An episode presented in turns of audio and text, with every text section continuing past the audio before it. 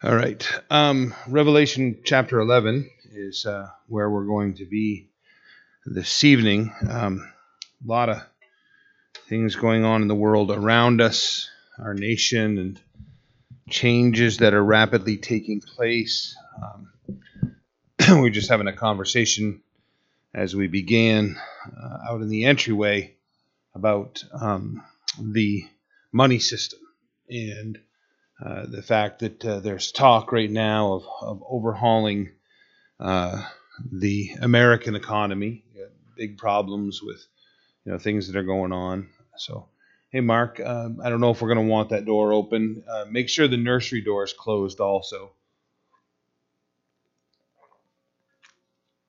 So, you know, it's just a lot of change, and all of it, you know, definitely uh, is the book of Revelation and uh, what we see uh, going on here. You know, certainly um, things that are going on right now. Uh, there are um, uh, the snow showed up just on time. I don't know if you noticed that. Um, so uh, there's a number of things going on that you know I'm hearing people say that's the mark of the beast or this is the antichrist or you know that's the one world order and I think I'm not trying to be a skeptic. I'm, I'm trying to be a real, trying to be a realist, and you know maybe that's arrogance. I, I don't, I don't know. Um, what what I would encourage us with is the fact that you know a lot of these things we can't know. They're they're they're in process. They're in development and when we make wild speculations, then it nullifies the answers that we have for people. Uh, you know, the, the book of Revelation is way worth our time to study and know and understand. Uh, the, you know, the big thing that I get from the book of Revelation is that sense of what Jesus is saying about you can know the season. Everybody wants to know the hour, the day, the minute, you know, the, the exact understanding. Uh, these are things that God will reveal in time. And what is going on right now, um, some of these things may be, in fact, the final elements that we're going to see the world experience. Uh, but it's it's much more fruitful to help people learn uh, the seasons, as I said, so so that they can be prepared and not caught. Think about you know my first experience. I don't know about yours. There were cult leaders before Jim Jones, but um, you know I was very young. Uh, what was that? Seventy nine seems like, uh, but I was very young and remember seeing uh, the the tragedy on the news and and the horrifying thought as a child of like it can come to that? Uh, like like people can follow someone literally into their death while it was going on in Jesus day. Uh, you know they, they they're grabbing Paul and thinking that he was an insurrection leader uh, you know, they're they're you know looking at different scenarios and thinking that they had you know been um, different leaders and cults and organizations that were going on at the time. We need to be men and women who follow the Lord with an accuracy that is biblical. Um, I, I, just, when coronavirus broke out, uh, there was a good brother who sent us all a sermon that he did. And uh, in it, he was talking about the vaccine. And uh, he's making these great, bold claims about how the vaccine is the mark. It's the mark of the beast. And um, his ministry is a good ministry. And he is a good biblical teacher but he's making these wild claims about the vaccine being the mark of the beast. Creates fear, um, you know, creates a distrust uh, in the medical community and the government and, and a lot of things that we shouldn't necessarily be fearful of. We, we can use our discernment, we can use caution in approaching these things. You know, I'm still very wary of the vaccine. Why? Because it's so untested. We've still got to see, you know, which version, and, and the same thing has gone on historically with every single vaccine that has been developed. Uh, you know, a cautionary approach to say, oh, well, you know, medically, if we can wait and see that thing develop and and watch, you know, side effects and results, um, you know, then maybe we can make an informed decision. You know, as far as it being the mark of the beast, uh, that's a monetary system, right? Not a medical system.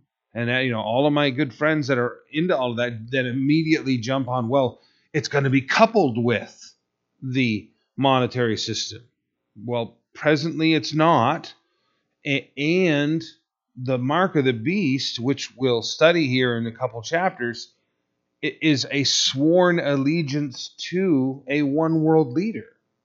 You know, no one's going to accidentally get anything and then turn around and go, What? That was the mark of the beast? It's going to be a conscious decision to swear allegiance in joining yourself to a one world leader.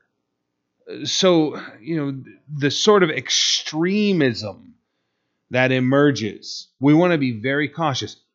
Uh, you know, I don't mind ever looking radical. I mean, you, you, you probably know me well enough to where I'll you know stick my hand in the fan and figure out what's going on later. You know, I, I'm I'm a you know what was that old thing uh, of you know ready fire aim you know uh, that sort of approach um, uh, to life you know I, have taken my fair shot at, at those things but I've so value the message of jesus christ the word of god and our ministry to the world. I don't want to diminish the effectiveness by jumping on to some unnecessarily radical bandwagon. So I just would caution us all uh, to approach the truth of God's word, and in particular, the revelation of Jesus Christ, with a balance, uh, with a real thoughtfulness that will allow us to be effective ministers. So, did you do your homework? I encourage us all to do our homework and read ahead into chapter 11 uh, for this week and uh, you know a number of things here. We we should pray again and uh, then approach uh, this chapter of Revelation. Father, I thank you again uh, for the accuracy of your word and what it has predicted here. I pray that we would be men and women who waited upon you in it, that that we would long to see your kingdom come and your will be done in our hearts, our minds, our lives, and our conduct. I pray in Jesus' name. Amen. Uh, Revelation chapter 11, verse 1. Then I was given a reed like a measuring rod, and the angel stood, saying, Rise and measure the temple of God, the altar, and those who worship there. Um, for those of you that are, you know, Bible students and have uh, been at this a while, or if you are, you know, beginning the process of being serious about this, I would remind you or encourage you, depending on where you're at, to uh, look at the book of Daniel again uh, for many reasons. But you'll remember that moment where the hand appeared and started writing on the wall. And uh, what did it say? Uh, midi tauta, the measured measured and found lacking, I'm given a rod here to measure. Okay, I, an overarching understanding of this is how much God is in control. Okay, and not trying to steer us in a direction that's unnatural to the passage, right? How about this? The temple doesn't exist right now. Okay, this is implying that the temple is going to exist. That would mean that God is so profoundly in control right now that he's going to change and orchestrate circumstances and move governments and peoples and, and religions to a degree that the temple will exist. So, so, you know, imagine somebody comes to you and unrolls a blueprint and hands you giant tape reel and says, "Hey, come with me." And they take you outside this building and they start telling you how many paces to walk and stop right there and drive a pin in the ground. Right, you got your bundle of wooden stakes and you and he's and you're like, finally like, what are we doing? And he's like, oh, we're gonna build right a skyscraper right here. You know, Route Three in Trenton, a skyscraper, right? Yeah. Imagine what would have to happen in this community you know, this close to the ocean, all of the things that are involved. This this little tiny t- there's going to be there's an airport right over there. You're telling me that they're going to build a skyscraper right here? Yeah, like and and and you know, you're not even saying it in such a way that it's like a bean dream hopeful expectation. You're you're saying it like, no, this is the real deal. We're we're surveying. You're you're helping me measure out that that's the level, uh, uh, actually, on a much more grand scale, right? I mean, just the conflict between the Muslim world and the Jewish world that is inside Jerusalem right now, for this to be laid out of, hey, take this measuring rod, do me a favor, let's mark some points here. this is remarkable that, that this statement is made. Now, now, right? Rewind to the fact that Israel did not exist for a long period of time, thousands of years. And this was written in the scripture. There were people inside Christianity that mocked the concept. Yet God has reestablished the nation of Israel. And this is going to be accomplished. This will be built. The angel stood, saying, Rise, measure the temple, the altar, and those who worship there. How do you measure people? Right? Uh, the same way the Lord weighs out the leaders of nations and says, You're lacking. You're a little light. you the, the balance is tipped against you. It's the idea. It's a, it's a much bigger view that the Lord is putting out here. The temple in Ezekiel is often compared right here.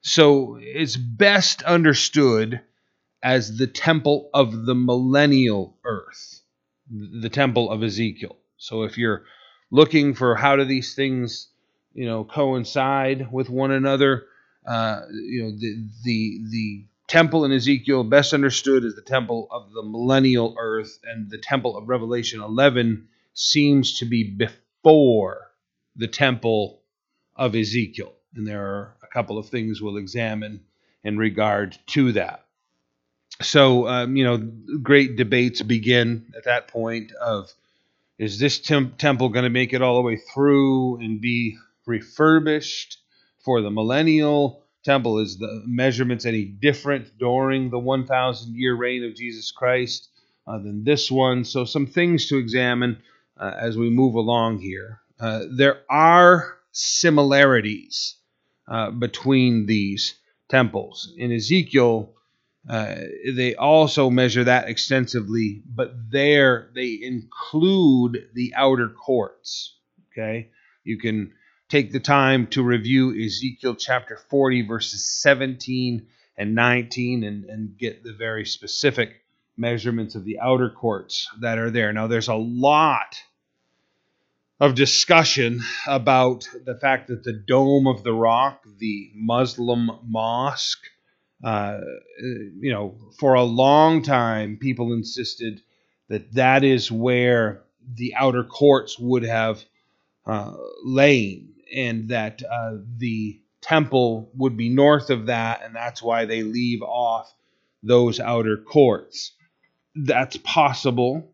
Uh, I've heard good discussions uh, amongst rabbis when we were in Israel and Christian leaders that uh, there are better understandings and better. I'm not saying they're better. I'm saying they were discussing them as better understandings and better surveys that put the temple grounds in locations that wouldn't interfere with the existence of the Dome of the Rock at all. So, um, depending on who you listen to, there are varying opinions. Uh, you know, we will get through this as we examine, but um, you know, suffice it to say, here, this is the uh, temple that precedes the temple, which is recorded in Ezekiel, which will be the temple during the millennial reign. Now, listen, if you're thinking, hopefully, right, spiritually thinking ahead of, wait a second, temple equals sacrifice. And Jesus is the sacrifice and the high priest. So, what need of temple and what need of sacrifice do we have? Okay, keep in mind you've got a couple different brackets of sacrifice that are recorded in the Old Testament. There's sin sacrifices and forgiveness, and there are fellowship sacrifices and peace sacrifices that are made to be in fellowship with the Lord.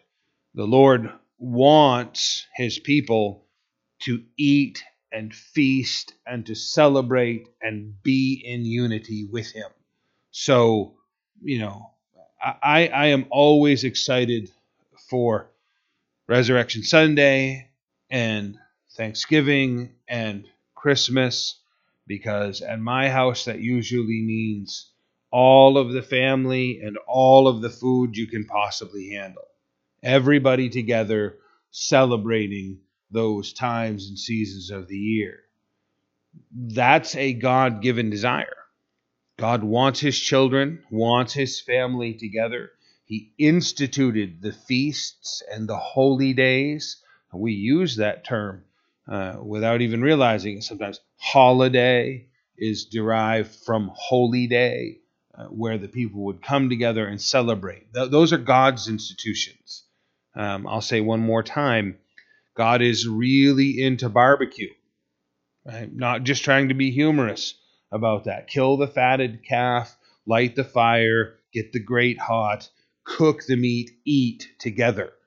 God is very much into it. Even seasoning, he's he's describing all throughout those celebrations and how to make things savory. So God has purposes in our future for celebration and feasting and the temple that the people would be together. In the meantime, I want to take this measurement and the idea of how uh, we are measured as people. Um, it was C.S. Lewis that he worded it differently. I'll, I'll say it the way he did. He said, Congregations should never be measured in numbers they should be measured by their gross combined weight. Okay. And a whole bunch of people get offended with that. Uh, he's talking about uh, the sincerity, the depth, the weight of your faith, is what he's talking about. Um, the measurements that are being taken here and that idea of weighed, weighed, found lacking, we don't want to be found lacking. We want the scales to tip in favor of our Lord. We want our lives to be measured in such a way that it, it weighs out Jesus Christ. That, that our behavior and our lives tip towards Him and show favor towards Him and, and lend payment to Him. That's how our lives should be. With that in mind, a couple of references Ephesians chapter 2 beginning at verse 19 Now, therefore, you are no longer strangers and foreigners, but fellow citizens with the saints and members of the household of God, having been built on the foundation of the apostles, the prophets, Jesus Christ Himself being the chief cornerstone, in whom the whole building being fitted together grows into a holy temple in the Lord, in whom you also are being built together for a dwelling place of God in the Spirit. The Lord is much more interested in measuring us and where the Spirit dwells in us and how much room do we give to the Spirit. Right? Leonard Ravenhill, in his book Why Revival Tarries, makes the observation that Christianity often makes the comment about how much of the Holy Spirit do you have? And it's a selfish, prideful thing that the church has done for a long time, right? Think about what Paul is saying to the church in First Corinthians about how they get together and everybody's speaking in tongues and prophesying and preaching, and nobody can get anything out of the sermon. Why? Because everybody's filled with pride about how spiritual they are, how much of the Holy Spirit they have. And they're what? Rubbing one another's noses in it? How absurd is that, right? The apostles are arguing about, I'm the greatest in the kingdom. I'm the God. I'll wait. Oh, you wait and see. I'll be, you know, vice Messiah. I'm the one who's really, you know, they've got all of this nonsense going on. Leonard Ravenhill says the question is not how much of the Holy Spirit you have, but how much of you does the Holy Spirit have? How much are you surrendered? How much is the Holy Spirit taken over your life, removed other things, displaced all other things? It's not, not how much do you have, it's how much does He have? How much are you surrendered? We are to be the temple, right? the temple of the Holy Spirit. Consider what Peter says, 1 Peter chapter 2, verse 5. You also, as living stones, right? This is Rocky himself, right? So Jesus named him Pebbles, you know, little stone is what he named Simon. That's what the term Peter means. If he, if he was naming him Giant Rock, which some imply, you know, upon this rock will I build my church, his name would have been Petros, you know, giant stone mass. Instead, little tiny rock. Peter, pebble, stone, you know, something annoying. You ever have a stone bruise on your heel? Right? Just land. No? How about a Lego bruise? You know I'm talking about? Middle of the night, stomp on that thing. Right? That'll wake you right up. This is the idea of what Jesus was saying about Peter.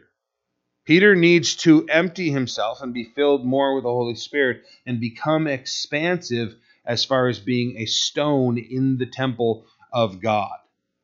We, we each need to become more and more uh, inclusive of the Holy Spirit's work in our lives. You are living stones, are a building. Second, this is First Peter chapter two and verse five. You're a building. Uh, I've got it out of context. You also, as living stones, are being built up at a spiritual house, a holy priesthood, to offer up spiritual sacrifice acceptable to God through Jesus Christ. We are to be measured and fit together and working for our, our Lord. Verse 2. That statement we've touched on already, but leave out the court which is outside the temple and do not measure it. For it has been given to the Gentiles, and they will tread the holy city underfoot for 42 months. Now, the treading underfoot, there are some who want to paint this picture as, you know, the Gentiles are going, uh, you know, that they they try to make this the church, the the Gentile church. You had the Jewish temple, you had the Jewish body of believers, and, and now they're trying to say, okay, this is, in, you know, once the church is finished, then then the Lord will begin to establish a different temple. They got all kinds of strange ways of interpreting this and looking at this. This given over to the Gentiles is literally that the temple is going to be constructed, but the outer courts are not going to be assembled or designated or built in the way that they have always been part of the temple in the past. And the trodden under the foot of the Gentiles is uh, the idea of an utter disrespect. So, so they're treading this uh, area under their feet is the idea of like wiping your feet on the doormat, ha- having a disregard and a disgrace for it. So the temple's going to be built, but there's going to be a resentful attitude towards at least the surroundings. Okay, so think about everything that would have to change right now for the temple to be built. Now incorporate what is said, particularly by Daniel in chapter 9 and then in, verse, in chapter 11, about how the agreement is going to be made with Antichrist that they can have their temple and perform their sacrifices, but at the three and a half year mark, he's going to come and he's going to demand to be worshiped as uh, God himself. Uh, we're going to see the woman who rides the beast, a symbol of world religion. And she riding the beast, that would be the political system. So she's given entrance and power and authority. But then what happens? The beast and her follower and its followers turn on her and attack her. So the betrayal of the Jews and the temple and the betrayal of the world religion, any any resemblance, any residual of Christianity that may be incorporated in that, the devil, the world, the Antichrist are going to hate that. They're, they're going to have a murderous attitude towards it. So this idea of being trampled underfoot uh, for the uh, 42 months is that given over to them for a period of time. Uh, verse 3 I will give power to my two witnesses, and they will prophesy 1,260 days clothed in sackcloth. Now, a few things about these uh, witnesses that are described here, and we're going to get some more description of them. The first of which is that their ministry is prophecy. Uh, you know, a lot of really weird interpretations of the Bible in general, of prophecy more so, of the book of Revelation have emerged all throughout history. Um, I reading things today about uh, individuals that think that uh, these two two witnesses will be women. Well, eh, then you go back and look for clear lines of reference, and you don't discover that unless you go to the Greek language. And every one of the pronouns that is used is masculine in form without question. So, some things we do know their ministry is prophecy, and they are men and they have an absolute authority to perform their ministry. Uh, a number of people uh, jump in here and try to say, okay, well, this is actually not two individuals. This is a representation of the church, number one, and then the Holy Spirit, number two. So these two witnesses will be on earth. Again, ignoring the language completely. There are two individuals here. These are people, and their ministry is prophecy, and they are men. And they cannot be interfered with. They, they have a tremendous power in their uh, ministry. They are clothed in sackcloth. Uh, literally, uh, sackcloth has had many different forms throughout time. Usually, it's a roughly woven fabric. So um, sometimes it's wool, other times it's made literally from flax, uh, other times it's just made from a variety of things that are woven together, and its main purpose is to be uncomfortable. Um, you think about John the Baptist being clothed in camel's hair. Um, if you've, I've, I've had the opportunity to be in zoos, and you know, petting zoos with camels. I'm not sure what the thought was there, because camels are real. When we say oily, they're sticky. Okay, camels are sticky, and they're stinky. I'm not sure why you would want to incorporate a camel into a petting zoo. Um, you know, llama and alpaca are weird enough. Now include camel, I suppose, if you, you want to get close and see this thing. Point is, John the Baptist wore camel's hair. Camel's hair smells bad, it's oily, uh, even after it's been, we'll say, harvested. Uh, it is uncomfortable. Whole point is to make the flesh uncomfortable. Whatever sackcloth is being worn here, burlap bag, if you want to, you know, get a simple understanding of it, right? Get your burlap bag, cut a hole in the top, a couple holes in the side, put that down over your head, your arms out the side. That's going to chafe. It's going to be really uncomfortable. And that's the sense of what's here the greater picture is these men don't find any comfort in the things of the world. They, they know what their mission is. They are not your stereotypical Western world preacher who has, you know, furlough to go home from the mission field and an insurance package for his family and, uh, you know, leased vehicles to travel around to churches and airlines that give him first class seats. That these guys are old school prophets. They want, you want to talk about hellfire and brimstone. We'll see some of their power here in just a moment and their message to the world that is around them. So, uh, here, these witnesses they prophesy 1,260 days clothed in sackcloth, right? So they got their three and a half year mark and they are preaching for the world to hear. These two olive trees and the two lampstands standing before the God of the earth.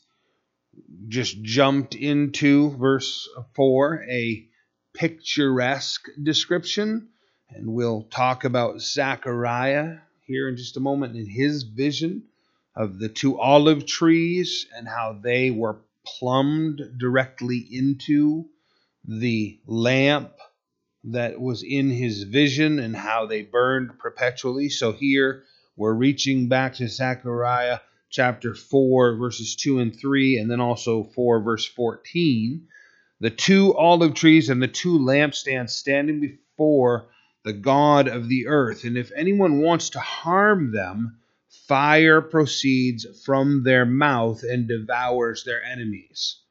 We talked this morning uh, as we were looking at resurrection and uh, Jesus saying we're going to go uh, minister to Lazarus in Judea.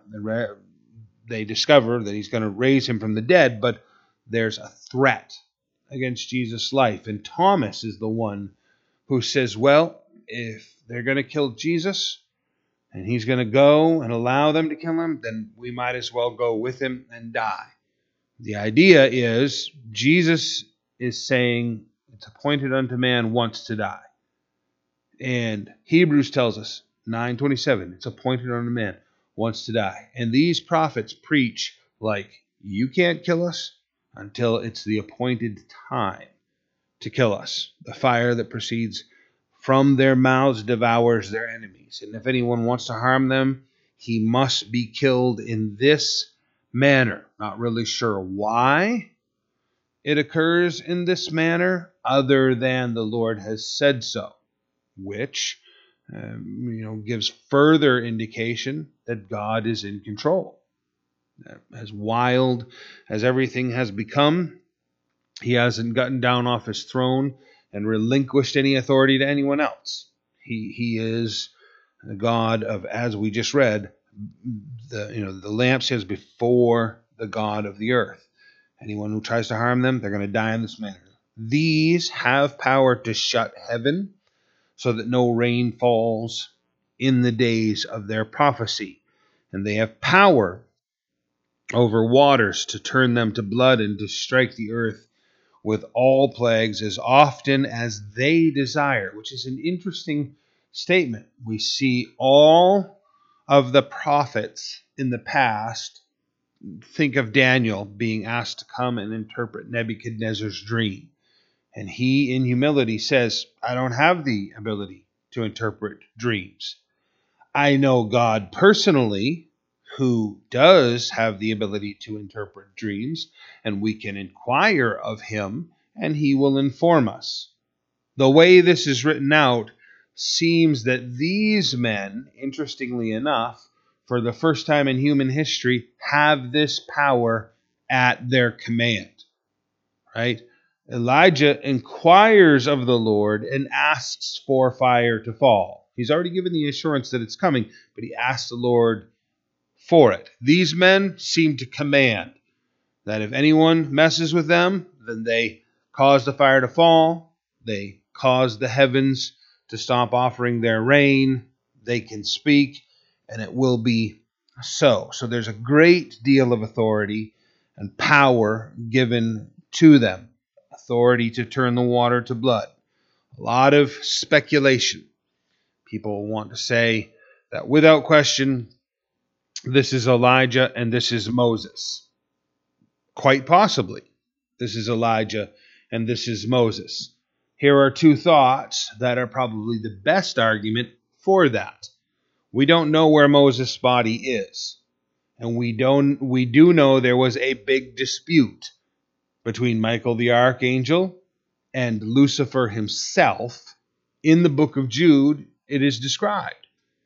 Uh, we also know that Elijah was taken up into heaven.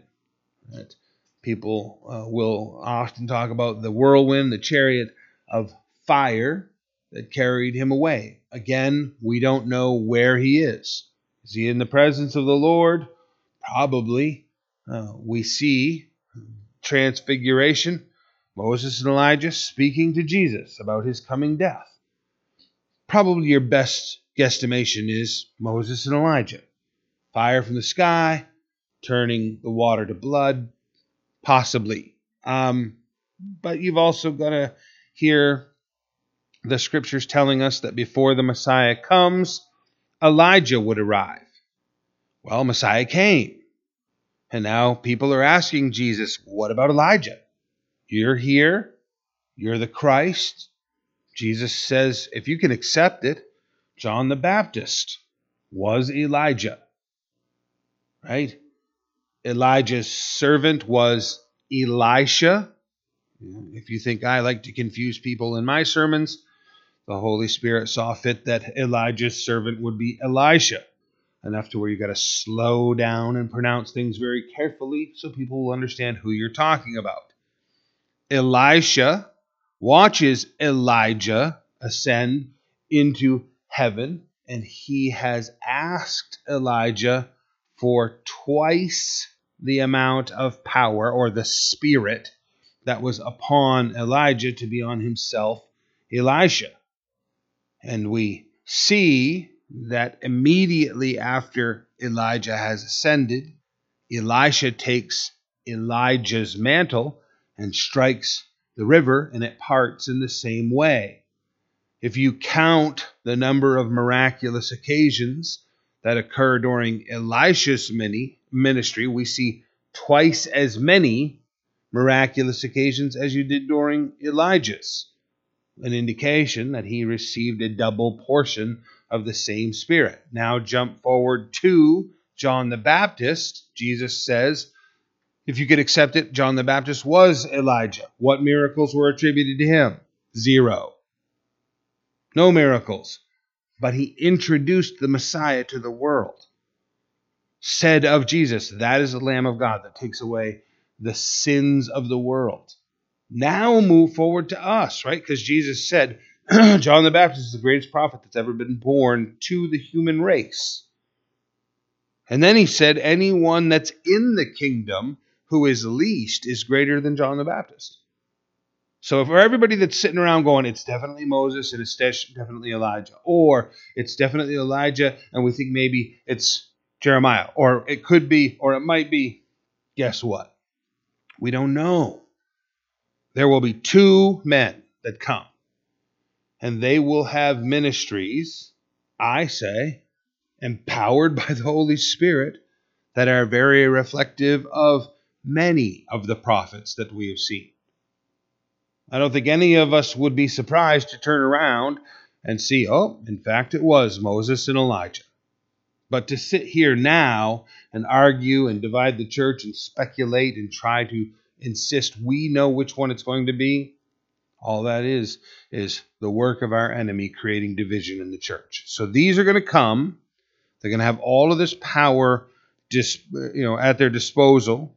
The power over the waters at the end of verse six to turn them to blood and to strike the earth with all plagues as often as they desire.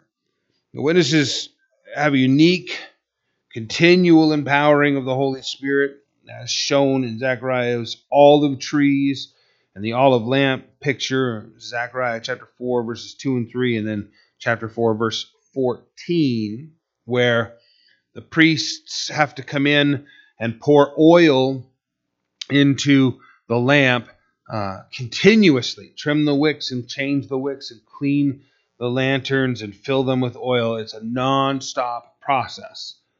Zechariah has the vision of the piping leading right into the olive tree.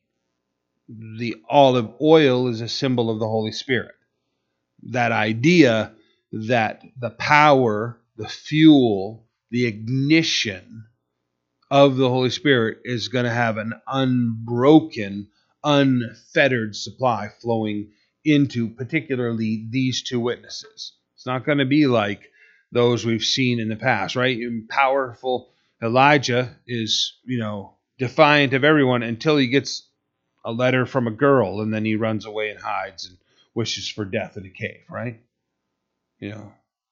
Peter, filled with the Holy Spirit, is the only one who is willing to stand up and say, You are the Christ, until a little girl asks him if he's a follower of Jesus, in which case he pronounces death curses upon himself and denies knowing Jesus.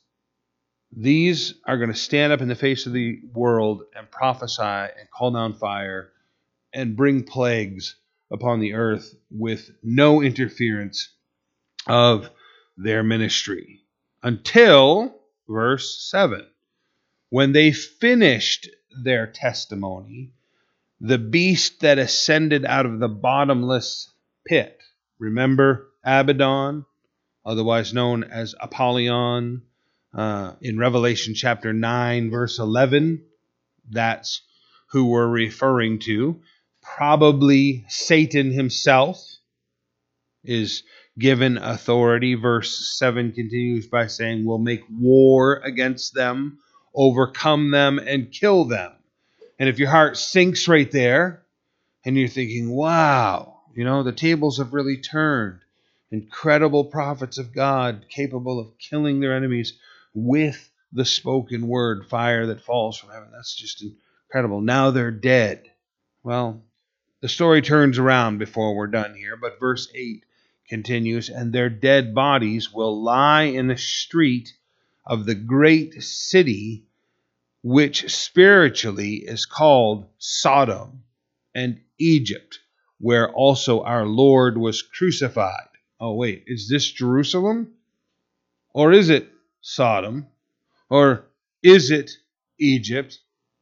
Yes. Whatever city will turn itself over to the authority and rule of Satan, so that he can perform all of his wickedness against God and against his people, will fit all of these descriptions, will be known as Sodom, Egypt, Babylon. You know, Babylon the mystery. Verse 9 Then those from the peoples tribes, tongues, and nations will see their dead bodies three and a half days and not allow their dead bodies to be put into graves. Now, if you're thinking like that's just an exaggeration, that that's disgusting and inhumane, and three and a half days of you know celebrating dead bodies, that's just gross. Who would do that? Well, we've seen it in recent history, haven't we? As they've chopped and mutilated and dragged and burned and hung bodies out for public display for days at a time. As horrendous as it is to consider, every passing day tells us very likely. Know, I believe it wholeheartedly. Why? Because the scripture says so. The scripture says this is going to take place. They did not allow their dead bodies to be put into the graves. And those who dwell on the earth will rejoice over them, making merry and send gifts to one another, because these two prophets tormented those who dwell on the earth. Now, listen. People get upset when I talk about Islam directly. Eh, it's fear.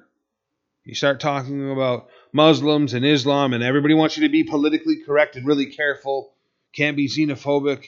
You can't be anti Islamic. You got all these different terminologies that they want to throw out there. I will never forget during the Second Gulf War seeing the photographs of military contractors' bodies, which had been horribly mutilated, hanging from bridges. We were all shocked at those images that we saw. For me, I saw the first images and I immediately did some research because there's a child in the foreground with a gleeful expression on his face, pointing over his shoulder at the body that's hanging from the bridge. And I wanted to know how old is that child? That would take joy. I listen. I don't care if it's a sworn enemy, right? Most of us, you think about um, Nazi Germany, right?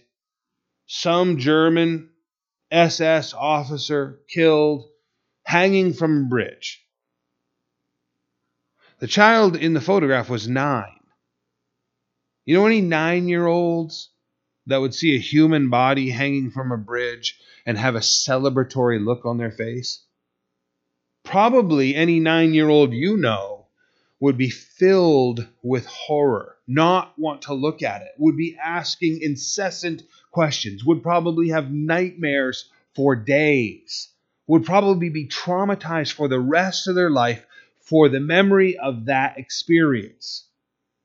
That's a nation that has raised its children with the mindset of murder and torture that not only is it normal and acceptable, it is a joyful celebratory occasion. You've probably taken your children to someone's funeral and had to do a great deal of explaining as they process, a, forgive me for saying it this way, but a beautifully displayed body in a respectful ceremony. That was very disturbing for them to see that that way. Okay? There, there is a murderous, satanic mentality amongst the religion of Islam that generates this type of attitude. And listen, I'm not saying that Islam is the ultimate evil. I'm saying that is an expression of what we're going to see happening here on this earth. They are going to celebrate around these bodies. There is going to be an atmosphere of festivity in the presence of dead, tortured bodies. You read it and you think that that's just weird. That's strange. That couldn't be. We're already on the precursory cusp of this. This mentality is already in the world's culture. It's already demonstrated itself to us. Right? We in the Western world, the reason we don't have that is because we are a nation that was founded on Christianity, that has a respect and a reverence that comes, even for our enemies, right? We are the ones that put in place the rules of engagement and the rules of war that present that prevent this type of behavior. Know, during World War II, the rage and the hatred that was in place for the Germans and the Japanese, we forced our soldiers to not do things like this because of our faith, because of Christianity. We're going to get to a place where the world celebrates this and has no fear of God in the process. They rejoice over them, make merry, send gifts to one another. Imagine. Just wanted to send you a present over the dead, mutilated body that's outside your doorstep. Crazy. Because of the two prophets tormented those who dwell on the earth. I would ask you to make note right there of Psalm 52, verses 1 through 3, where the scriptures say, Why do you boast in evil, O mighty man? The goodness of God endures continually. Your tongue devises destruction like a sharp razor working deceitfully. You love evil more than good, lying rather than speaking righteousness. Selah. Right? Selah literally means stop right there and think about that for a while. There is a world that loves evil. We're surrounded by it. It loves evil. And it's going to grow and become more and more insidious with every passing year. 11, verse 11. Now, after the three and a half days, the breath of life from God entered them, and they stood on their feet. And great fear fell on those who saw them. I would well think so. They aren't hideous, zombified, creatures. They are gloriously resurrected back to life. And they heard a loud voice from heaven saying to them, Come up here. And they ascended to heaven in a cloud, and their enemies saw them. Two portions in uh, verse 9, and then again here in uh, verse 11 presume worldwide communication. Right? The whole world sees them. At a time where there was no worldwide communication. This was written presuming that the world would be able to see these things all at once. Imagine in John's day the idea that everyone would be capable of witnessing the same thing in the same day. Right? There, there were occasions that occurred on this planet where it took hundreds of years for the rest of the planet to become aware that those occasions had taken place. You know, traveling word of mouth. You know, you get to certain island locations and don't even think to share with them some catastrophe, some volcano that went off, you know, in your location two decades ago. You've long since forgotten about the tragedy. While you're there doing business on whatever, they're oblivious to what you've experienced. We live in an era and a time where everyone sees everything at the same time. They heard a loud voice from heaven saying, Come up here. They ascended in uh, to heaven in a cloud, and their enemies saw them. In the same hour, there was a great earthquake, and a tenth of the city fell. In the earthquake, 7,000 people were killed, and the rest were afraid and gave glory to the God of heaven. There is some uh, repentance in this process. So, not symbolic individuals. This doesn't represent the church and the Holy Spirit. These are distinct persons that are being spoken of. Now, who they are, not terribly important. How do I know that? Because the scripture doesn't tell us, right? If it was significant enough, then the scripture would have told us who they are. Verse 14 The second woe is past. Behold, the third woe is still coming or coming quickly.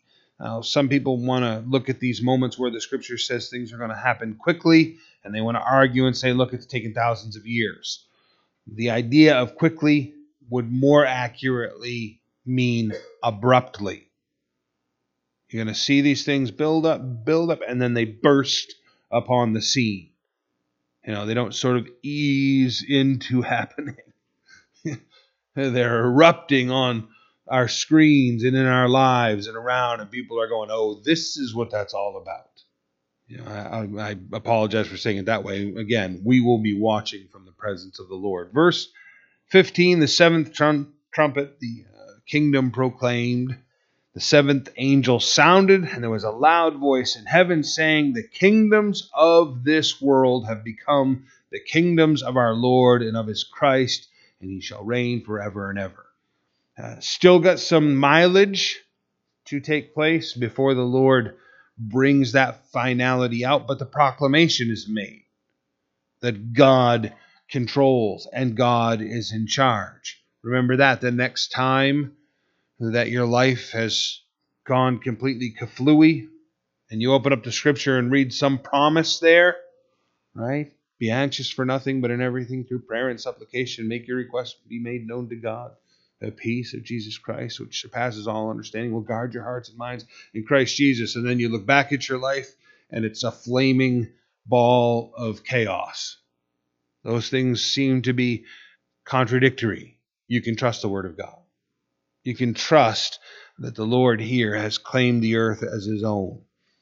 Then the twenty four elders who sat before God on their thrones fell on their faces and worshipped God, saying, We give you thanks, O Lord God Almighty, the one who is, the one who was, and the one who is to come, because you have taken your great power and reigned. The nations were angry, and your wrath has come, and the time of the dead, and they should be judged. They should reward your servants, the prophets and the saints, and those who fear your name, shall, small and great, and should destroy those who destroy the earth. Uh, this great proclamation of glory and this worship that goes on again, the chaos that's ensuing here in the moment you can almost think like, well, how how in the world is there worship going on? Why why are they making this great? Because the time has come. Even though there is still going to be a great deal more of catastrophe, the proclamation has been made. Right, the hour everyone's been waiting for has just been signaled. You know, the onset of these things, the rise of Antichrist, the one world power, the one world religion, the one world money system we're going to see unfold here in the coming chapters. Great, bring it on. The proclamation has been made that God is the King of all things. The time for these things to unfold is now present. Verse 19 Then the temple of God was opened in heaven, and the ark of his covenant was seen in his temple. Don't mistake that to be the ark that was here on earth, and there were lightnings, noises, thunderings, and earthquake, and great hail. The reason I inject that is because the Ark of the Covenant here on earth, we are told, is symbolic of his throne in heaven. What was the covering of the Ark of the Covenant called? The mercy seat, right? His judgment is founded in mercy. You know, so often been relayed. God doesn't really send anyone to hell. Right? Again, I think it was C.S. Lewis, I could be wrong in this quote. I think it was C.S. Lewis that said there are only two types of people in all of existence those that have said to God, Not my will be done, but your will be done like Jesus Christ. And then those to whom God has said, Not my will be done, but your will be done. Uh, those that end up in hell have done so despite all of the great efforts of God to save them. So when we see this judgment throne, the throne of God, understand that it's not as the tyrannical rule of dictators we've seen here on earth who wield their power without mercy. The very seat of his throne is labeled as the mercy seat. He wants to forgive, he wants to cleanse people of their sin. The ark of his covenant is seen in his temple. It's called the Ark of the Covenant in the Old Testament. It's the earthly representation of God's throne to emphasize God's faithfulness, reminiscent of God's manifest presence on Mount Sinai, right? The thunderings, the lightnings, the voices, the fear amongst the people.